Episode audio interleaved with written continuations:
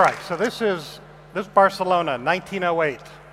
And this was a really interesting time in the history of cities because trams and subways were just entering cities. Cars were toys for rich people, they were not yet commodities. Now, if you look at this video, uh, you see no crosswalks. You, you see no traffic lights, stop signs. Streets were for people. And cities like Barcelona where very compact neighborhoods networked together where people lived and played and shopped and created, uh, all within uh, a, a, small area, typically a kilometer. Fast forward 50 years, this is a video shot by the great MIT urban planner Kevin Lynch uh, view from the road, and as you can see, the cars have completely pushed aside all the people. Streets are now for machines, and zoning, which was just uh, at the time becoming popular all over the world, was were separating functions, mandating low density development, and uh, we're living with those consequences today. So, what we are doing is looking in two directions simultaneously. We're looking to the past when cities contain real vibrant communities. And we're also looking to the future uh, and thinking about all the distributed, ultimately autonomous systems that can be deployed, such as energy, food, water, mobility, public policy. And it's a really exciting time to be thinking about cities. Ultimately, what we would like to do is to get rid of all the heavy infrastructure because this is a 18th, 19th century concept these heavy road infrastructure networks, electrical grids, and the like, and think about much lighter weight solutions. And this is beginning to happen. This is a video that I shot in Amsterdam some years ago. I put my camera on a garbage can and just let it run. And you can see it's much like Barcelona from 1908. You see the tram going through. Uh, you, there are cars, uh, but the, the place is fundamentally for people, not, uh, not for machines. Uh, so this is happening. So then you might ask, why cities? Well, cities are where all the action is. It's only 2% of the world's landmass, but 90% of population growth will take place in urban areas. It also, cities account for about 80% of the global CO2 production. And it's also essentially all of the innovation, about 80% of the innovation as measured by patents and venture funding. And I would argue that if one is to effectively address all of the great societal challenges facing us, you have to focus on solutions in the city, whether that's climate change, energy, economy, health, food, water, equity, peace. All of those, I believe, are best solved in the city. So I mentioned this network we put together. Uh, we now have uh, collaborators in Europe and Asia and in North America, we're trying to systematically move to the south where there are the, I think the, there is the greatest need for the work that we're doing. Right now, it's a little bit of a hub and spoke uh, organization from MIT, but tomorrow we will get everybody together, share ideas with the goal of creating more of a mesh network so people can work directly with each other. It's an exciting time for us. Today we're talking about a process. We're trying to reinvent the process because I think the process of making cities is completely broken. And the process that we will explore relate to insight, transformation, prediction, deployment, consensus, and governance. Insight. Okay, all that means is understanding how things are today, collecting and analyzing data, visualizing it in a way so people can understand. Uh, in Andorra, which is one of our collaborators, the tiny little country between Spain and France, we are fortunate enough to have years of mobile phone telecom data, CDR and RNC data. And from this, we can get really valuable information about the patterns of behavior of tourists, of residents, where people live and work and gather, the impact of different events on the city.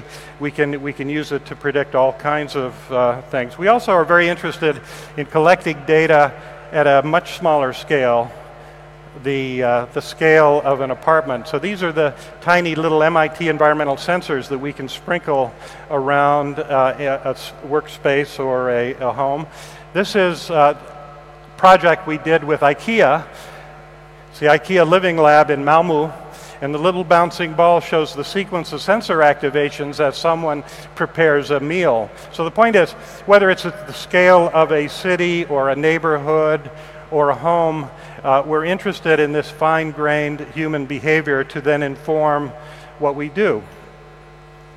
And what it informs are ideally new transformational solutions that will improve on those conditions. So, many things one can work on, but I believe that the fundamental systems that we have to focus on in cities is addressing the challenges of urban housing, increasing equity, affordability, the challenges of urban mobility, increasing vibrancy, health, efficiency in the city, and rethinking the process of urban design, making it a much more of an evidence based, data driven process that includes more people, a kind of design democratization. So I mentioned each of these very quickly. So housing. All over the world you see articles like this. In this case, Boston, where we are. Will housing prices push young workers out of Boston? So we prototyped a few years ago a solution. The idea was to create a tiny little apartment that could be very affordable, but it's transformable. So it dynamically transforms from sleeping to working to a dining room for six people to a living room for six people. And this uses architecture robotics. The whole wall unit can, can transform. This creates a, a walk in, handicap accessible bathroom with access to a washer dryer. So we had a lot of fun playing with these ideas. Uh, that, was, that was all using robotics to do lateral transformation. We're also now working on vertical transformation in kitchens and bathrooms. So we're having a lot of fun with that. This is a, a little space. It's more, more related to, to um, the workplace. We call it the escape pod. The idea that in a workplace, one needs to find refuge as workplaces become much more uh, active, high, much higher density. So in this case, you can work sitting, standing, you can sit at a comfortable chair, you can change the transparency uh, to have privacy, and you can even take a nap if you want. Now, this is a living laboratory where we have instrumented the space so we can, as I mentioned before, before collect very fine grained information about human activity. Urban mobility. This is a video I shot in Beijing a couple of years ago. On a good day, there's only green and yellow on that sign. On a bad day, it's all red. And this is the experience that one has in most of the major cities around the world.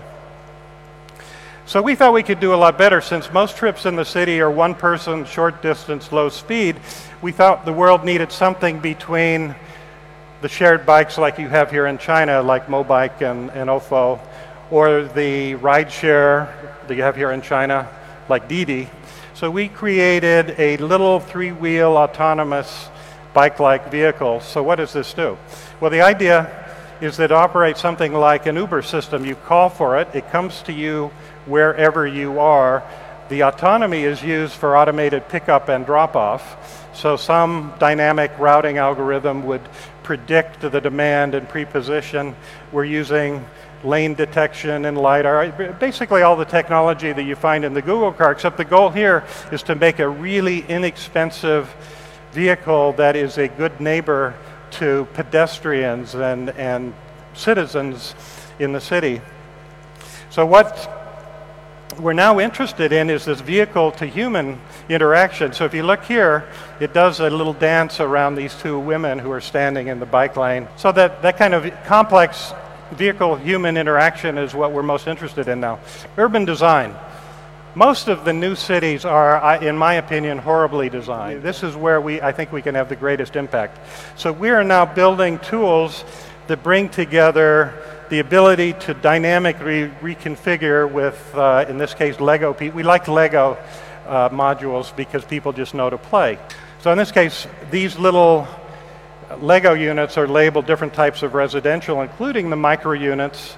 And as you change the density, you can see the roads go from green to red, indicating traffic uh, light traffic and, and congestion. Of course, then we can toggle on our lightweight autonomous vehicles and then see the impact. Or we can map these Lego bricks to micro housing. So the kind of apartment that I showed could be mapped in this case to 12 micro units, and as one moves them, tunes the density, you see the impact on the performance of the city. Number three that you'll hear about today is prediction. So it's, it, it's great to understand the conditions, to have a lot of good ideas about innovative solutions, but you want to then predict their impact with some confidence. This is a study that we did in Boston, and it allowed us to then show what Boston's like today, what it may be if we have a future with private autonomous vehicles, which is a slight improvement or a future where you have shared autonomous vehicle, which is actually a significant improvement on all of these metrics. Number four, deployment. So even if you predict the, the future, the potential impact of these interventions, you want to test things. So these are living lab experiments to evaluate these interventions. This is a living lab experiment we did a few months ago in Taipei where we took our little three-wheel vehicle out onto the streets of Taipei in the wild and we're interested in how, as I mentioned, uh, people interact with these vehicles. And so you see it's this complex environment with pedestrians and other bikes. In this case, the one is following the other and it's being, it's being platooned. So we will continue this kind of work and uh, I, within a, sometime in the fall, oh, by the way, look, look at this here. So this guy, uh, without us knowing his intention, just pulled in front of it and uh, we just sort of played with it. And, and, somehow he intuited that it would slow down and stop if he blocked it. Uh, we also did a, a really fun project related to space travel. So when one, you turn that audio down, I don't need it. So in long space flights, the astronauts have to strap themselves in. So in this case, this soft uh, silicone uh, creature, sort of, with arms will envelop you. So we, we did this test in a zero gravity flight, and it was, it was really kind of a fun thing. There was a lot of turbulence, but I think it would have worked really well in actual space flight. Consensus. This is one of the most important things that we're working on. So without bringing together all of the stakeholders to agree on the future of their community, uh, things grind to a halt. Just one example of a project that we worked on. There was a, a, a proposal in Boston to build new bus rapid transit systems. These are it's like an above ground subway station. You, you go through a turnstile, enter on grade on buses. Now, the car people hate this because it takes away car lanes. The mass transit people love it because the, uh, the buses flow more rapidly. There's no right or wrong answer. It depends on the values of the community. And, and when the community gets together, this is usually what happens in the United States. There's a lot of argument. So we thought we could do better. So we built a, a, prototype where we had a community scale model. People could experiment with different station locations, streetscape model, where they can look at the, the gold standard or station on the sides, bike lanes versus no bike lanes. And as they explored these alternatives, they get real data. So then, rather than somebody arguing, they, that person could say, well, if you don't like it, show me a better idea. And we found this uh, to be quite effective. And the last thing I'll mention just quickly is governance. This is our newest project. A lot of our ideas are just emerging right now. But I'll just mention one thing that I'm very interested in. That is in a compact community like I described, I would like to explore the idea of a local economy with dynamic incentives that encourages pro-social behaviors. So what would that mean? So it might operate in a geo-fenced area, only uh, when you're within that district. You might uh, have incentives. The, the tokens could be worth more if you live and work in the district, or if you shop locally, or if you use bikes and mass transit rather than cars. The cost of electricity might be lower the less you use. It might uh, have more value if you volunteer locally. I think there's all kinds of really interesting things one could do with this idea. Last September, we launched the first City Science Summit in Andorra, one of the tiniest countries in the world, as I mentioned, and that was very exciting. Uh, we're now here in Shanghai, one of the most interesting, complex cities in the world, the other end of the spectrum. Uh, next year, we will uh, have our City Science uh, Summit in Hamburg, Germany, where we will focus like a laser on all these interesting issues related to city design, technology, and new mobility systems. So thank you.